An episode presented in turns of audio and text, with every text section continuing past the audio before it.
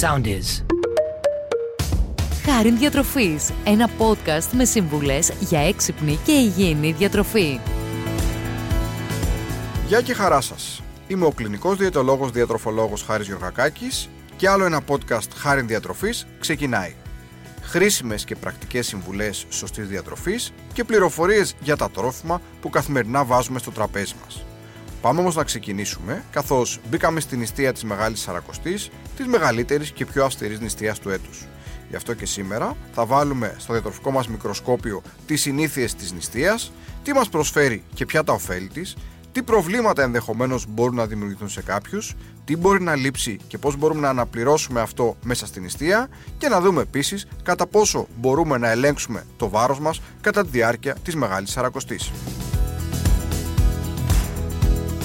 Πάμε λοιπόν πρώτα να δούμε τι σημαίνει διατροφικά η νηστεία. Κατά τη Σαρακοστή λοιπόν, η νηστεία περιλαμβάνει αποχή από όλα τα ζωικά προϊόντα. Έτσι, τρόφιμα που αποκλείονται από το διαιτολόγιό μας είναι τα γαλακτοκομικά, το κρέας, το ψάρι και το αυγό. Αποτέλεσμα αυτού του αποκλεισμού είναι το διαιτολόγιο να περιλαμβάνει περισσότερα φρούτα και λαχανικά, ζυμαρικά, όσπρια και λαδερά φαγητά, περισσότερο ψωμί, ρύζι, παξιμάδι και φυσικά αρκετό λάδι ώστε να καλύψουμε τις ανάγκες μας σε ενέργεια και σε θρεπτικά συστατικά μέσα από τη διατροφή μας.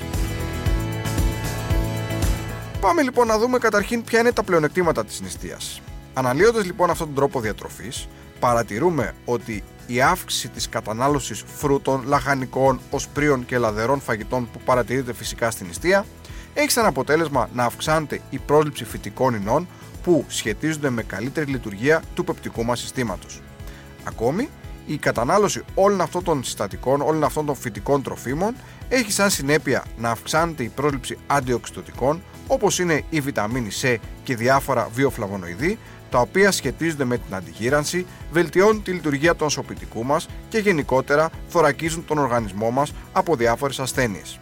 Ακόμη, η κατανάλωση πολλών οσπρίων, ψωμιού, παξιμαδιού, δημητριακών έχουν σαν αποτέλεσμα να αυξάνεται η κατανάλωση βιταμινών συμπλέγματος Β, που είναι κάποιες βιταμίνες που βοηθούν στον καλύτερο μεταβολισμό και την παροχή ενέργειας στον οργανισμό. Ενώ κάτι πολύ σημαντικό που παρατηρείται στην νηστεία είναι ότι το να καταναλώνουμε περισσότερα θαλασσινά όπως συνήθως γίνεται, αλλά και ελαιόλαδο, έχει σαν συνέπεια να προσλαμβάνουμε καλύτερης ποιότητας λιπαρά στη διατροφή μας, τα λεγόμενα ω3 και ω6 λιπαρά, τα οποία σχετίζονται με καλύτερη λειτουργία του καρδιαγιακού μας συστήματος.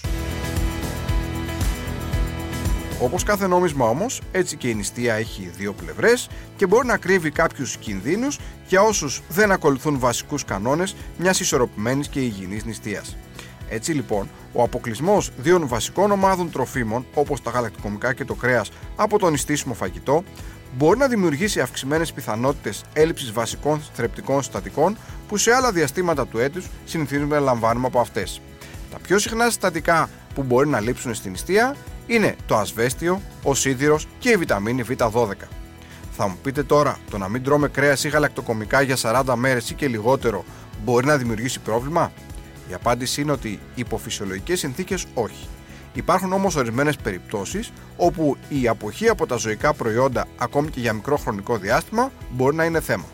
Έτσι, κατηγορίες ατόμων που μπορεί να έχουν θέματα είναι τα παιδιά και οι έφηβοι, οι έγκυες και όσες γυναίκες θυλάζουν, αθλητές που έχουν αυξημένες ανάγκες σε σίδερο και άλλα θρεπτικά συστατικά, γυναίκες με αυξημένες ανάγκες σε ασβέστιο λόγω ιστορικού οστεοπανίας ή οστεοπόρωσης, καθώς και γυναίκες με αυξημένες ανάγκες σε σίδηρο λόγω ιστορικού κάποιας ανεμίας. Για την αποφυγή λοιπόν ανεπιθύμητων καταστάσεων κατά την περίοδο της νηστείας, είναι σημαντικά η σύσταση να είναι αποφυγή μακροχρόνιων περιόδων αποχής από ζωικά προϊόντα στις ομάδες πληθυσμού που αναφέρθηκαν. Από εκεί και πέρα, για να είναι ούτως ή άλλως πλήρης η νηστεία, είναι σημαντικό να ακολουθούνται κάποιοι βασικοί κανόνες. Να έχουμε δηλαδή στη διατροφή μας αυτές τις ημέρες κάποια τρόφιμα που θα μας βοηθήσουν να αντικαταστήσουμε ό,τι λείπει.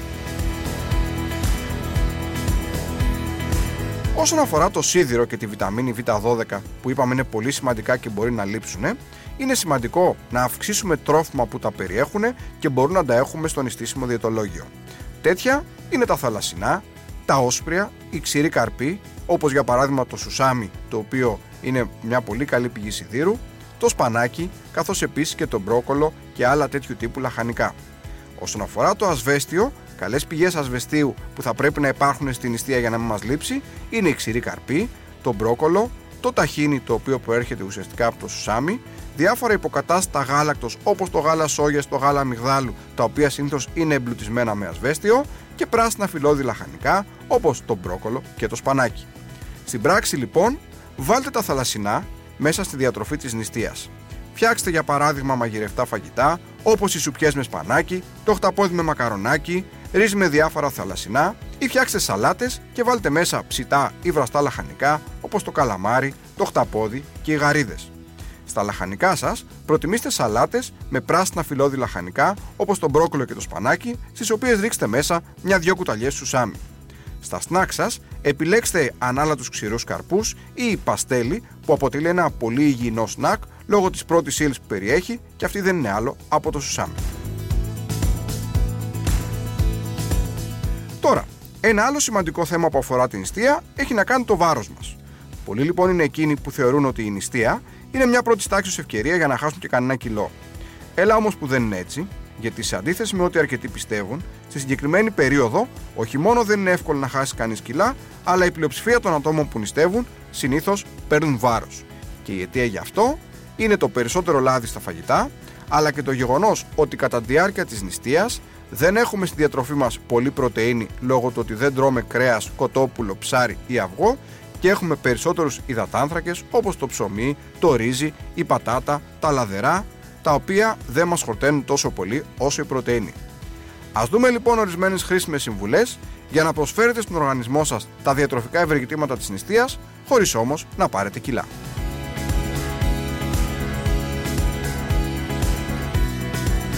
Καταρχήν, ελέγξτε την ποσότητα του λαδιού που θα βάλετε στο φαγητό σας. Το παραπάνω λάδι στα όσπρια, στα λαδερά, στις σαλάτες και γενικότερα στα νηστίσιμα φαγητά μας δίνει πολλές θερμίδες. Αρκεί να πούμε ότι μία με δύο κουταλιές της σούπας λάδι, αναμερίδα ή ανασαλάτα είναι υπεραρκετή. Ακόμη, επιλέξτε τρόφιμα ολικής αλέσεως αντί για απλά. Η παρουσία των φυτικών ενός στα τρόφιμα ολικής αλέσεως, όπως για παράδειγμα στο ψωμί ολικής αλέσεως, στο παξιμάδι ολικής αλέσεως ή στα ζυμαρικά ολικής αλέσεως, μας χορταίνει πολύ περισσότερο. Ακόμη, Βάλτε περισσότερο όσπρια στη διατροφή σας αντί για λαδερά, γιατί και τα όσπρια, λόγω του ότι έχουν κάποιο ποσό πρωτενη σε σχέση με τα λαδερά, θα μας χορτάσουν πολύ καλύτερα. Και μιας και μιλάμε για πρωτενη, είναι πάρα πολύ σημαντικό για να χορταίνουμε να έχουμε στο ημερήσιο διαιτολόγιο της νηστείας τροφές που περιέχουν πρωτεΐνη. Αυτές βοηθούν στο να μειώνουμε τις αξιομοιώσεις στο ζάχαρό μας, οι οποίες ευθύνονται για το ότι πεινάμε περισσότερο κατά τη διάρκεια της νηστείας.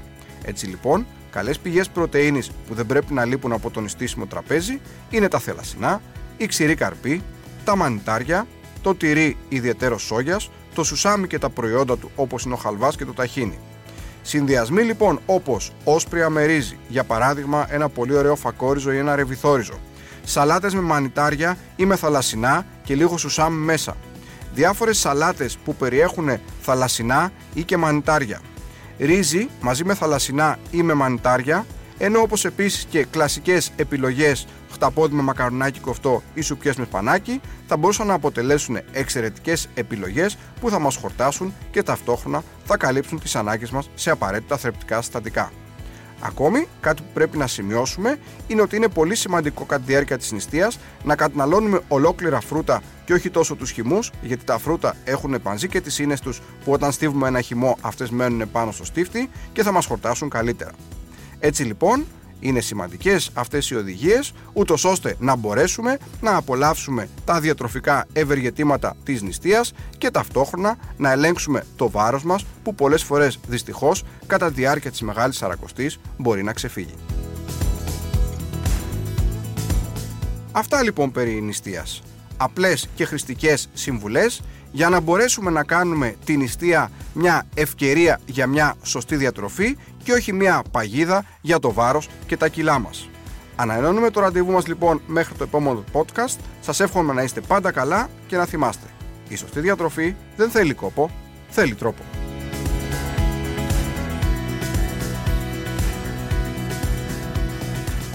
Ακολουθήστε μας στο Soundees, στο Spotify, στο Apple Podcasts και στο Google Podcasts.